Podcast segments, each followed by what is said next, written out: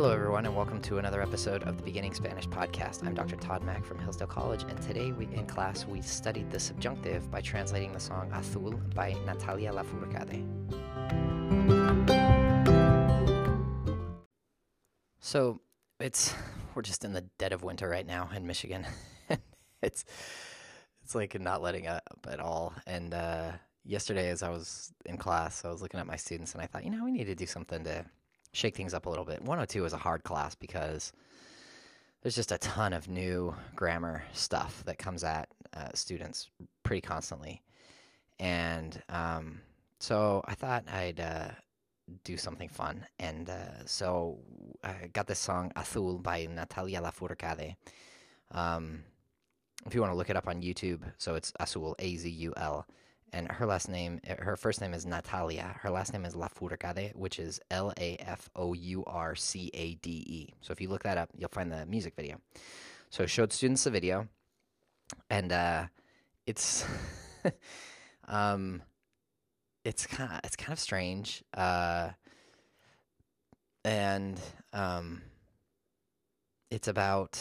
Uh, I mean, it's this video of her, and she's singing about all of her fears and um, but the but the visuals are all very like they're all very um, childlike or childish or juvenile or something.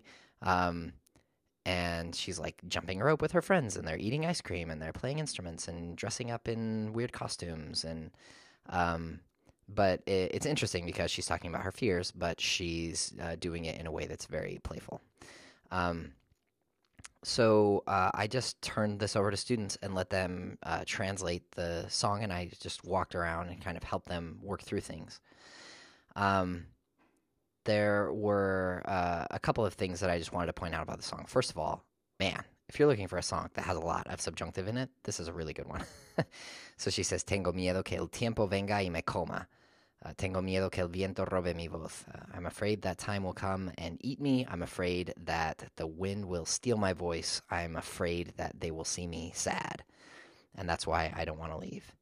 Um, and then she says, I'm afraid that uh, they will open the door of the bathroom and see me naked and turn around. And I'm afraid that if I keep eating, then I'll gain weight. And so, just like lots of great verbs um, and lots of great subjunctive in here I think if you're if you're interested in the subjunctive, if you're working on it, this is a great little exercise to do. Um, and uh, so I, I, mean, I don't know, I don't know how much to say about the subjunctive in this, except that there's a lot of it. And then the interesting thing is, uh, about uh, two thirds of the way through the song, she stops using the subjunctive and she says, uh, Tengo miedo de un día perder mis dedos, no tener más amigos que rían conmigo, resbalar en el hielo, caer al río. So we talked a little bit about why did she stop using the subjunctive? Is it because she's just tired of using the subjunctive because it's exhausting? And uh, the answer is no.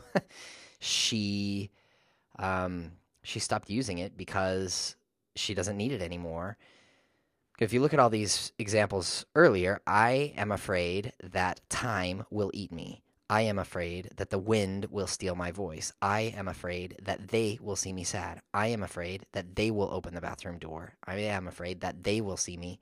So there's two subjects in here. There's a change in subject. I am afraid that this thing will happen. I am afraid that the other thing will happen.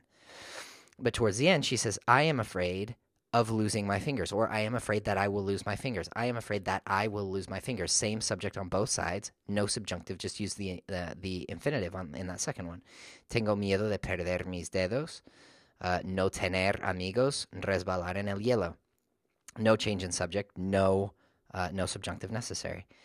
Um, and then and then we we kind of finished. Um, and students were like, "Well, that was really weird." And it is um, it is. it is kind of strange. I would say uh, it's uh, there's kind of an element of the absurd in this. There's also um, it's certainly really playful, but uh, I don't think it's so weird to have weird fears. Maybe that's because I'm a weird person, but I don't think it's crazy to be afraid of like very specific strange things. Everybody kind of there are things that make all of us nervous that probably if we told other people they would laugh. Uh, most of us don't write songs about them, but that's why we have poets to write songs to help us go, you know what? I know how you feel. Um, and so I think that this is, mean, it's not like the most important song ever written, but I also don't think it's the worst song ever written.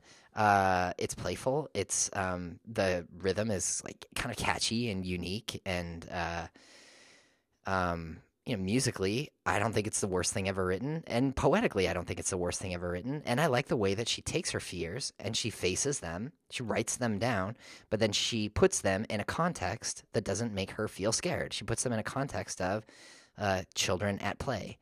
And uh, and again, I don't think that's the worst thing in the world either. I don't think it's the worst thing in the world to face something that seems really scary, and then to put it in a context of play. Um, this is what uh, they do with the boggart in Harry Potter and the Prisoner of Azkaban. Um, you face the thing that's scary, and then you make yourself laugh at it, and then it goes away.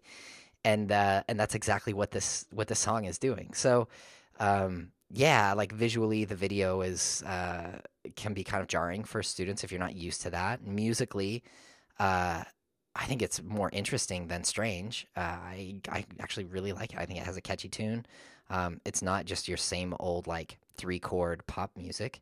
Uh, and Natalia Lafourcade is, a, I mean, she's a she's a great musician. She's um, she has a beautiful voice, kind of a unique voice, um, and she sings popular music, but she's also sought well sought out by uh, by like great musicians, and um, and she sings, uh, you know, with with classical musicians and uh, with older musicians and younger musicians.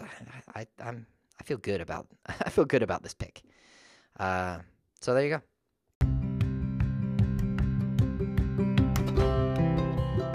That's it for now. Thanks for listening. If you find this show helpful, I encourage you to go to anchor.fm slash philosophy and fiction and offer a monthly donation. Don't forget to subscribe in your podcast app of choice and please recommend the show to your friends. Feel free to reach out with questions or feedback by finding me on Twitter at toddkmac or emailing me at tmac at hillsdale.edu. You can also go to toddkmac.com to find a list of all my shows. This semester I have one on beginning Spanish and one on the hero's journey in masterpieces of film. Until next time, so long.